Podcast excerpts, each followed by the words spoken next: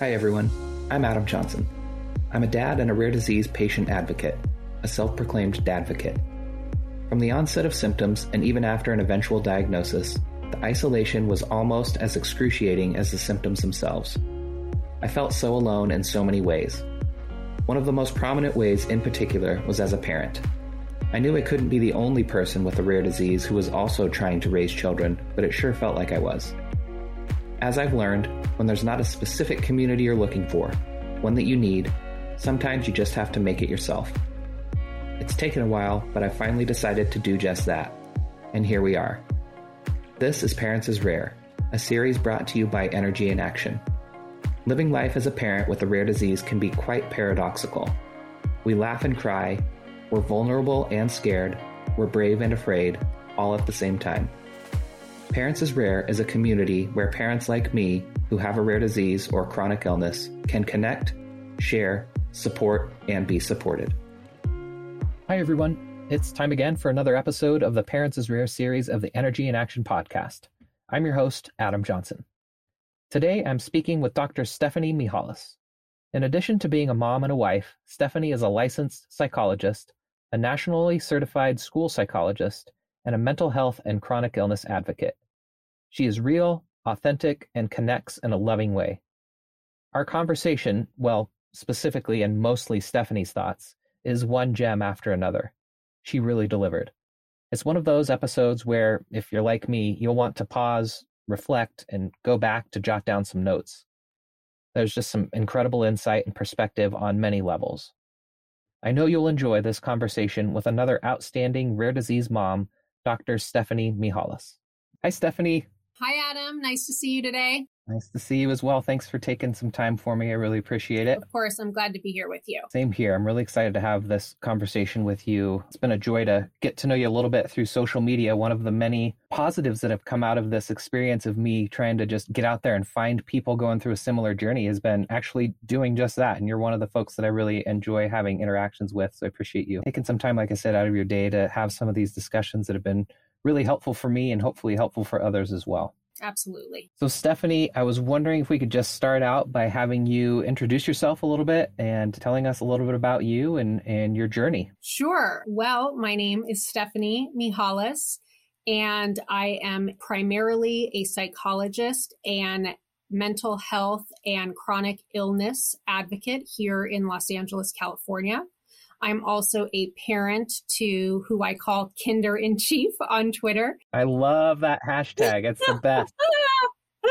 I'm, I'm, trying to figure out what she's going to be as she enters first grade. Trying to, I've been thinking about that. She's obviously a kindergartner, almost six years old, and I am a wife to someone who I occasionally talk about also on Twitter. And I have entered the space on Twitter as we met approximately five years ago.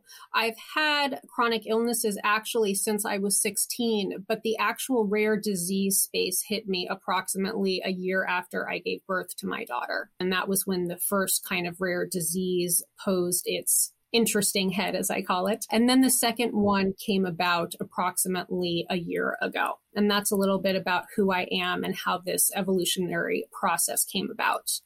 Well, thank you for sharing a little bit about that. that. That's you know one of the interesting dichotomies here as I try to balance out the the podcast, which is focused around parents is rare, right? And I've also found many folks with chronic illness, and you've got the double dip going. A little bit of the chronic illness life that you've had, like you said, since you were 16, and now the rare disease aspect. So you've you've been dealing with the chronic illness for for quite a while, right? Since you were 16, as you mentioned. And then you had that space in between there where it was chronic illness without the rare disease what was life like for you, Stephanie, when you were in the pre rare disease space, still working through your chronic illness? Yeah, I think that given that the chronic illness was related specifically to the female population, there was still a lot of ambiguity around it, but it still was a definitive diagnosis. And so I felt like I, you know, most likely was seen and heard, but it was still a very long process because I was diagnosed very young and it was very painful and very taxing. And there was a lot of problematic features with it. And so I had a lot of problems growing up, and I needed to learn to advocate for myself and advocate within the medical community. And I think that was part and parcel, you know, one of the reasons, in addition to a pretty traumatic event with 9 11, why I went into the healthcare uh, profession. I think then, as the rare disease hit post pregnancy, my relationship with the medical community changed because now there were so many unknowns about the disease state, the medical doctors not understanding me and not understanding them, that I really needed to figure out a space for myself, how to really hone in on who I knew I was, what I was experiencing as a person and how to relay that and hold my own energy as I went through the process. A lot of people in the rare d- disease community talk about medical gaslighting and the experience of, you know, people telling us we don't know about our bodies and this isn't happening. And as a psychologist within, you know, the healthcare space, I've heard about this so much. And then now I was experiencing that. And to walk between both spaces was such a new experience for me having traversed that. Yeah, and I think that's such an incredible perspective that you're able to bring to the conversation and it's going to be really helpful for a lot of folks to hear your your input, incredibly valuable and as challenging as difficult as I know that had to have been as it is for many of us as we go through that diagnostic odyssey. It's such a challenge. It's incredibly difficult. It's very traumatic, it's very profound and I know for me when I was you know, having some of that place where I started doubting because of the doubt that other people were putting onto me, specifically folks that are, you know, highly respected in their field or experts in their area. When they're sitting there looking me in the eye and saying it's all in your head, that sent me for a loop. And it was really difficult, really challenging. How, how was that for you? It was probably one of the most challenging experiences of my life of going doctor to doctor and kind of being looked at with like a second and third eye of like is this really happening? You know this is an anxiety disorder. This is this. This is that. And i have been through enough therapy in my life both from a personal and professional standpoint that i think that i'm capable of knowing when something is an anxiety disorder or a depressive disorder or I'm too stressed with this, I knew that something had physiologically happened. There was an acute change and response in my body, and I needed help. And if I had to continue to go and push to find the right doctors, which thank goodness I did. And I have a team now that sees me and understands. And, you know, we have certain diagnoses in place now such that I have a treatment plan that is helping me to the best possibly that can because as we know in the rare disease space we don't necessarily have exactly protocols to fit our diseases per se right. but it took a really long time to get there. And i think that's why it's so important that we also have mental health practitioners who are really specialized and have a niche in this space so that they understand also what can happen, not always, but can happen in the medical community, because I think that clinicians on the mental health side can also get sucked into this.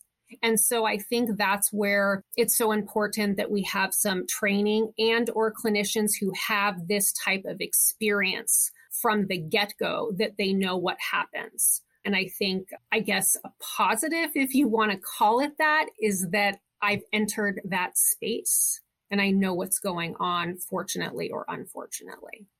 Absolutely. Well, keep preaching on that, and I'll back you up all day with that one, Stephanie. I, I, I mean, I couldn't, I couldn't agree more. I couldn't agree more. And you know, like like I said, I'm really appreciative that you are able to bring that perspective in and for for anybody that might be listening because it's a common refrain that I have in a lot of conversations whether it's as part of the podcast or or outside of it just in in normal conversation with folks where do we go to find that? And how do we go to find some help from folks that that get it? Because I I've struggled with that.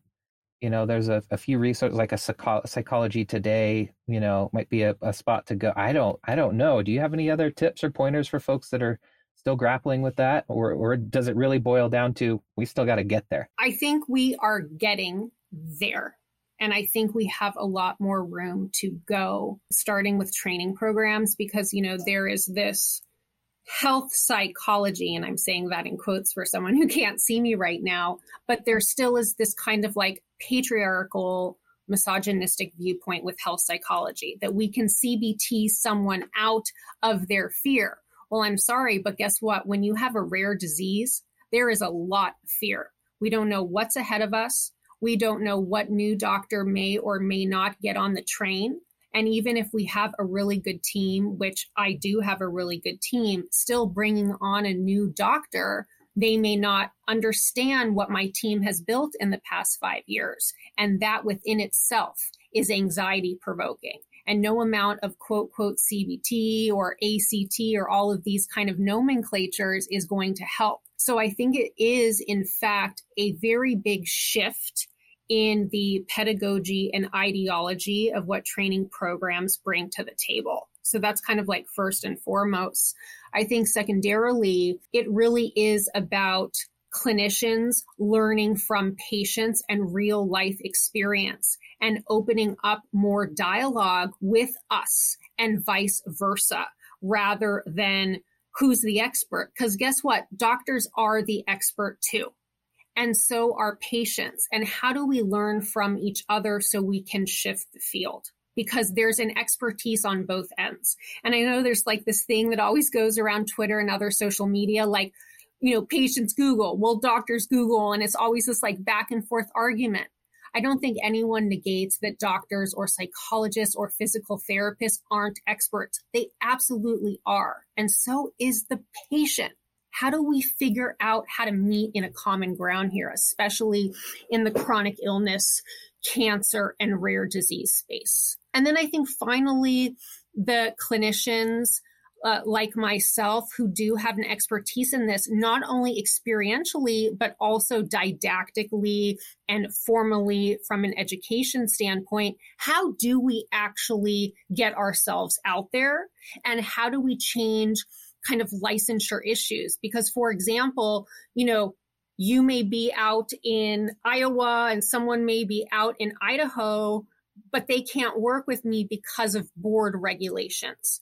How do we make it clear that there is an immense need and there is a niche and there are only a few of us? And how can we build that bridge because of such a gap? So i think there's a multifactorial issue going on here for sure. I, I would 100% agree with that. And i think after especially after hearing you know your your answers to those those questions, those thoughts that you have there. Let's just put you in charge of it, Stephanie. Can we just do that? And then you, you like, I mean, you need to rule the world in this. Yeah, I'm ready to roll. I have so many ideas. Yeah, I love it. Stuck in this small space here in in Los Angeles, but I'm ready. I love it. Well, the work that you are doing there in Los Angeles, Stephanie, is incredibly valuable and much appreciated. You know, I I, I know that uh, sometimes it probably a little bit of a thankless job, but I wanted to make sure that, you know, my gratitude is expressed to you and on, on behalf of myself and many others I know that you serve and help and take care of. And that leads me to my next my next question I wanted to kind of get some insight from you on. I you know, you're a wonderful example of how just because, you know, somebody might have a rare disease, chronic illness, or rare disease and a chronic illness, right? Doesn't mean that they can't be successful in what they do still right? And i'm curious about how you you know how, how do you navigate doing those things and and balance everything out? It's got to be quite a challenge for you but but I'm curious to know if you've got any insight there. What does that look like for you? Yeah, that's a good question. I think I'm still trying to figure this out. Mm-hmm. I have had to grieve quite a bit from where I used to be to where I am now. I used to be on editorial boards and committees and all of that and and when this disease hit, things did shift for me. I think that I'm still in a process of prioritization and understanding. I think first and foremost, when we're talking professionally, my my patients came first, and my clinical practice did, and so I think that's why the other types of activities uh, kind of went to the wayside.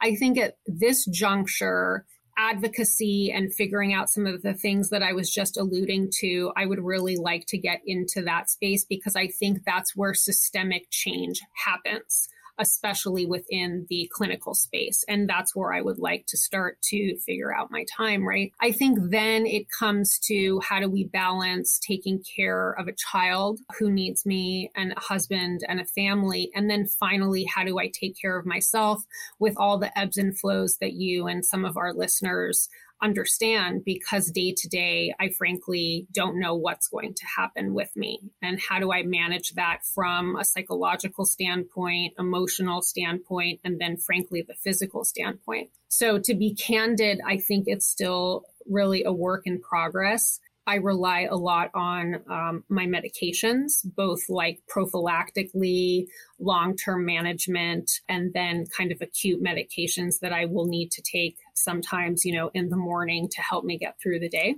I rely a lot on the support of my husband when things are very, very difficult physically and then I rely on a lot of, you know, self care for lack of better terminology. Do I have a heat pad at work? Um, when I go home, am I, you know, decompressing appropriately so I can manage the next day? Are we getting support for cleaning or cooking or am I doing that? And so I think it's all about kind of environmental variables as well.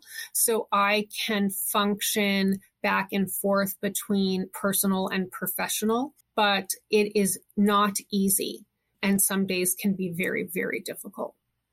Yeah, absolutely. And there's so many different, you know, whatever, whatever analogy you want to use, right? Like pots on the stove or, you know, balls in the air, you know, sports analogy. Like there's just so many different things. And there's, you mentioned variables. I find there's variables for the variables, even, right? I mean, right. It, can, it can be so challenging because you might feel like you've got a little bit of a beat on something or feeling pretty good about a plan that's been developed in order to accomplish the things that we need to accomplish. And then all of a sudden, something will come out of you know left field out of nowhere and all of a sudden we're back to square one and we've got to reevaluate everything in the moment and that becomes an incredible challenge on top of all the other challenges that are already there that's right sometimes i think i'm like finally cruising and then all of a sudden a new symptom hits literally out of the blue and i'm like okay, so am I contacting this doctor? Am I hitting a dose of prednisone? Am I canceling? Am I calling this friend for emotional support? Like exactly what you said. It's the variable to the variable to this variable, and literally everything could be turned upside down in a moment's notice. Oh, it's a lot. it's a lot. Yeah, it is. Well, one thing that I was going to mention kind of along those lines is when I think back to parenting, because I've got a, a, kinder kiddo as well, and then my, my daughter's a little older. She's finishing up sixth grade, getting ready to head off to junior high next year, which look out. It's just around the corner. I know, right? Just around the corner for you too, Stephanie. I'll be here before you know it. Uh-huh. Um, but I, I think about these things in terms of parenting, like especially when the kids were younger, but it's still very much the case now. I feel like as a parent, there's times where, you know, me or my wife, we've got things dialed in and figured out. We're like, yeah, we got this. And then all of a sudden something will happen. We'll do something the same way we did it the day before and it won't work. And we're like, what's happening here? What's going on? I don't understand what's going on. And it's the same way it feels like with the rare disease life, with the chronic illness life. There's just continual roadblocks that pop up and navigating through those is one of the most difficult things for, for me, especially when that impacts my kids that's that's one of the hardest things for me is when what i need or what i'm experiencing what i'm going through alters what their expectations were especially when my son you know who's younger thrives on that routine thrives on that schedule.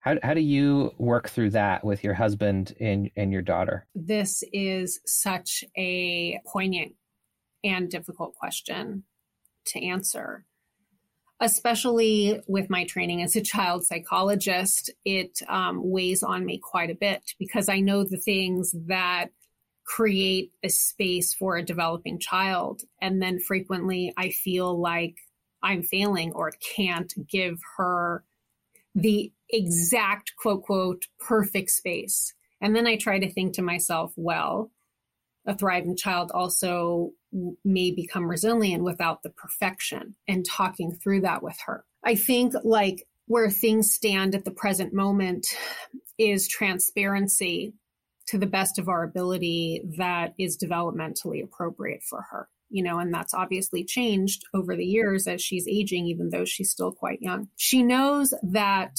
I have an illness. You know, she sees me inject with my weekly and every couple day treatments. She sees my medications. And so she knows what's going on. And we have discussions about that to, again, the extent appropriate. And so when things change, like you mentioned, I'm able to reference that so that she doesn't internalize that it's about her or that she did something wrong so that things have changed. And I think that is always the pinnacle of what happens in our household because, you know, children kind of create fantasies that it's about them, especially at a young age. And so I think for us, it's so important to hone in. It's not about you. It's about me and what's happened but we want this to be about your experience. And so we are going to do what we can to adjust for you to have the best possible experience possible. So if we can't now all do the family road trip to the redwoods, you and your dad are still going to go because we want you to go while mommy is unfortunately too sick to go. But hopefully tomorrow we can all reconvene again. So it's about adjustment, I think, accommodation and flexibility. And also learning how to deal with the frustration or the sadness or the feelings uh, in an open way, with the hope that she can generalize this to the rest of her life, even though I guess, unfortunately, it's not what we would have hoped, but it is what it is Yeah. so many nuggets in there that I think folks can really pull from. That was well said. And these are tough questions. They're tough, you know, topics of conversation. I get emotional just bringing these things up sometimes or thinking about how to even process this myself, right? Like, and, and, and then when we kind of take those feelings and we look at what our children are going through with that, it, it kind of reminds me a little bit about, as you were sharing there, when Brene Brown talks about the story that I'm telling myself in my in my brain right? Like sometimes we get so mixed up in that this is what i'm telling myself and our kids might be going through some of those things as well. So i i really you know like the, some of those tips that you gave there in terms of doing things in an appropriately developmental or developmentally appropriate uh, way for the children based on their age and how old they are and what they do do you stephanie have any any either you know general or specific things that you might be able to share with folks who are kind of grappling with that because those are words that I go back to as well myself as a as a former educator. I used to teach elementary school kids, so kid friendly language, right, is one thing that I like to do and tried to do when I had that discussion with my kiddos. What about those folks that haven't spent time in front of 25 7 year olds staring back at them or somebody like you who has so much expertise in developmentally appropriate things for kids i think it's always important even if you've been in this game, you know, longer than me, for example, to continue to have the dialogue with your children or your teen or even your burgeoning adult. And to never take for granted that, again, your child at various developmental stages needs continuous dialogue and conversation around this. And when I say continuous, I'm not talking about daily, but even, you know, a one month check in about how they're doing in the family unit. And you don't need to make it about you in a narcissistic way per se, but like, how are you doing in the family? Like, what's going on? Because children and teens and growing adults still carry kind of an immense weight when a parent has a chronic illness or rare disease. Like that is fact. And I think it's really important for a parent to know that and take responsibility for that. And so I think that's like recommendation one is a check in. I think, you know, the second thing is with the younger kids, probably eight and under, language can sometimes be very difficult. So, especially around this space. So, you know, movement around this discussion can be helpful if you're going to be talking about it. So, throwing a ball, having a squishy toy, taking a walk and talking about it, or even doing art around it, where parent draws something and then child draws something, and you both are able to share around that.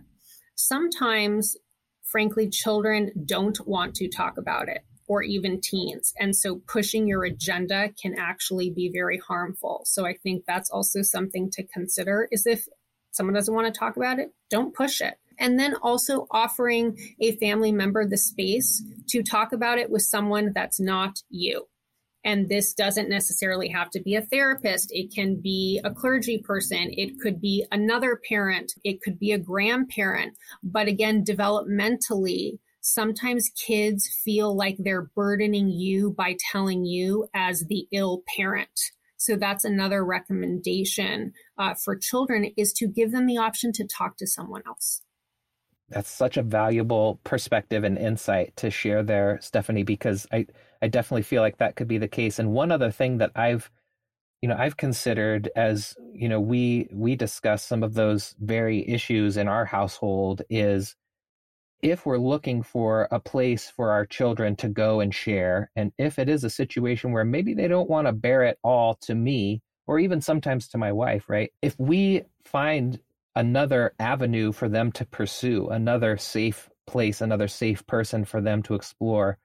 That is that is a wonderful idea. It's a great idea. And especially initially when we start thinking about that, some of those points that we talked about a little earlier about feeling like a failure in some regards start to creep in for me into my into my head, right? And I know it's not right. I know it's not accurate. I just feel like that's a natural at least it was for me inclination to have like oh, man they can't come and talk to me. They should be able to come and talk to me about everything. But what you just said was so right on. And I just wanted to highlight that for anybody else who might be feeling some of those things. I feel like both sides of that coin are are are accurate. They could be true. They could be important things to happen. And and they they might be the way that each side, each party interprets things, and that's okay. Right. Exactly. That's a good point you bring up as well. So when you were kind of navigating the the symptoms that were onset coming on trying to figure out what was going on with these new symptoms with the rare disease. And you're going through those ups and downs. It's such a roller coaster right? And we've talked a little bit about grief. That's something that i still really struggle with. I go through this process.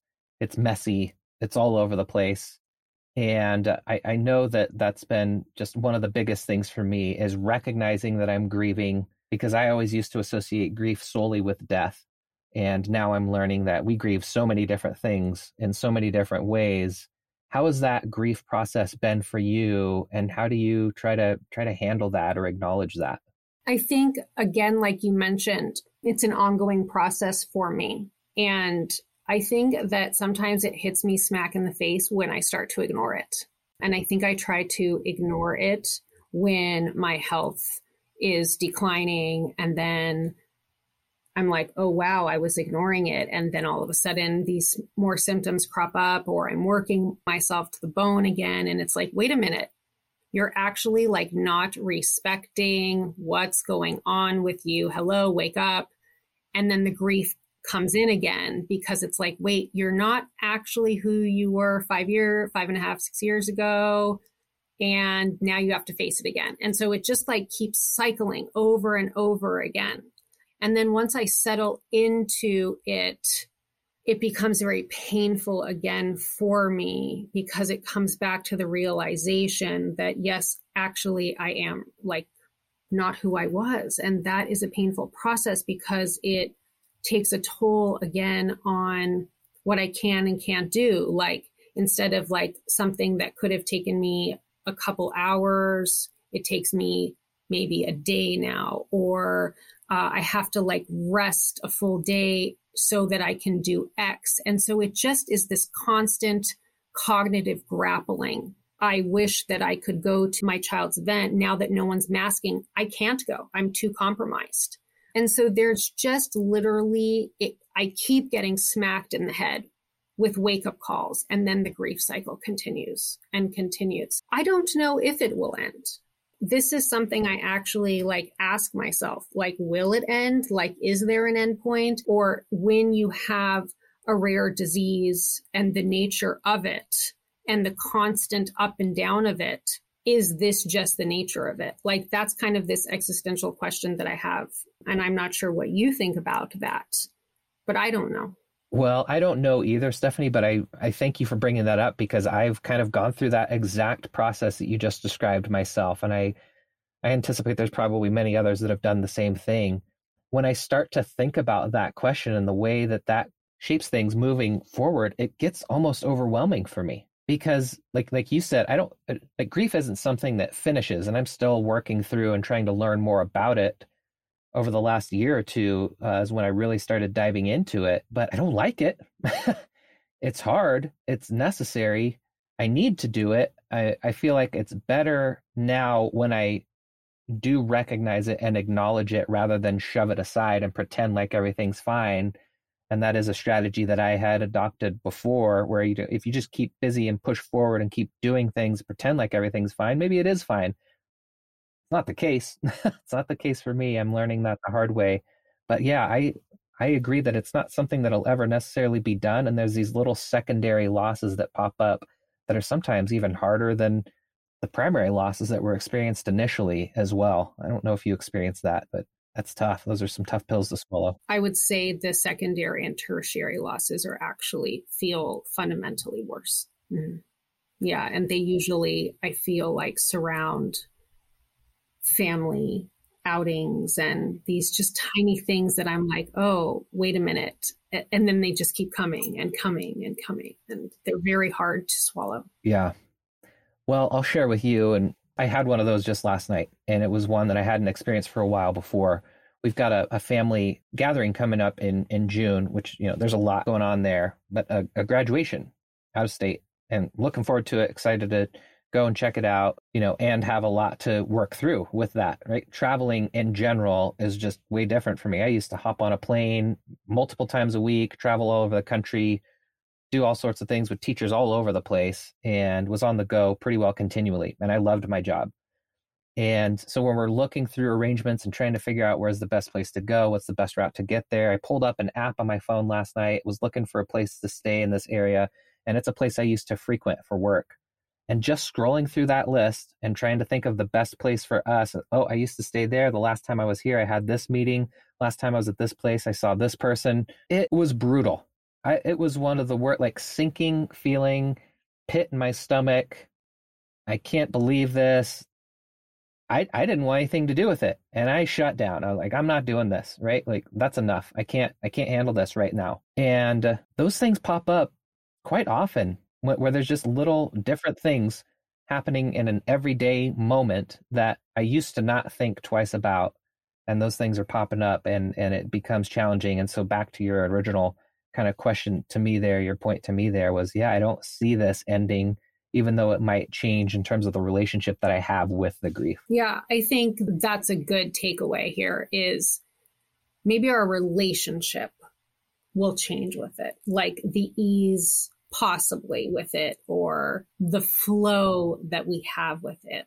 But I'm not sure that it will ever stop because all of these sec like we said secondary and tertiary things will continue because that is our life and i also think it like circles back to the people in our environment so that we can be supported in our grief process or just in our day to day, it's always helpful that in some way, shape, or form, they can likely understand these basic things because they don't have to live it, but this is our life and and it's complicated. Very much so. So I'm curious, Stephanie, I one of the questions I always like to bring up with with guests when we talk about all things parents is rare is when when you look at you know how you interact with with your daughter and the different activities that you do with her. Do you have any you have anything that you can share to give tips and pointers? I've always learned various ways to do things that I thought I might not be able to do or things I used to be able to do with my kids. And uh, I hear somebody else talk about what they do now in a different way, right? Like an adaptation or an adjustment to some sort of activities with with the kids. Can you think of anything that you do with your daughter uh, you might be able to share with with us that maybe will spark some new ideas for us or just give us some insight into how you adjust with those activities or interactions? I don't know what's been an adjustment because basically since she's been born everything has been an accommodation and an adjustment. So it's all i've known.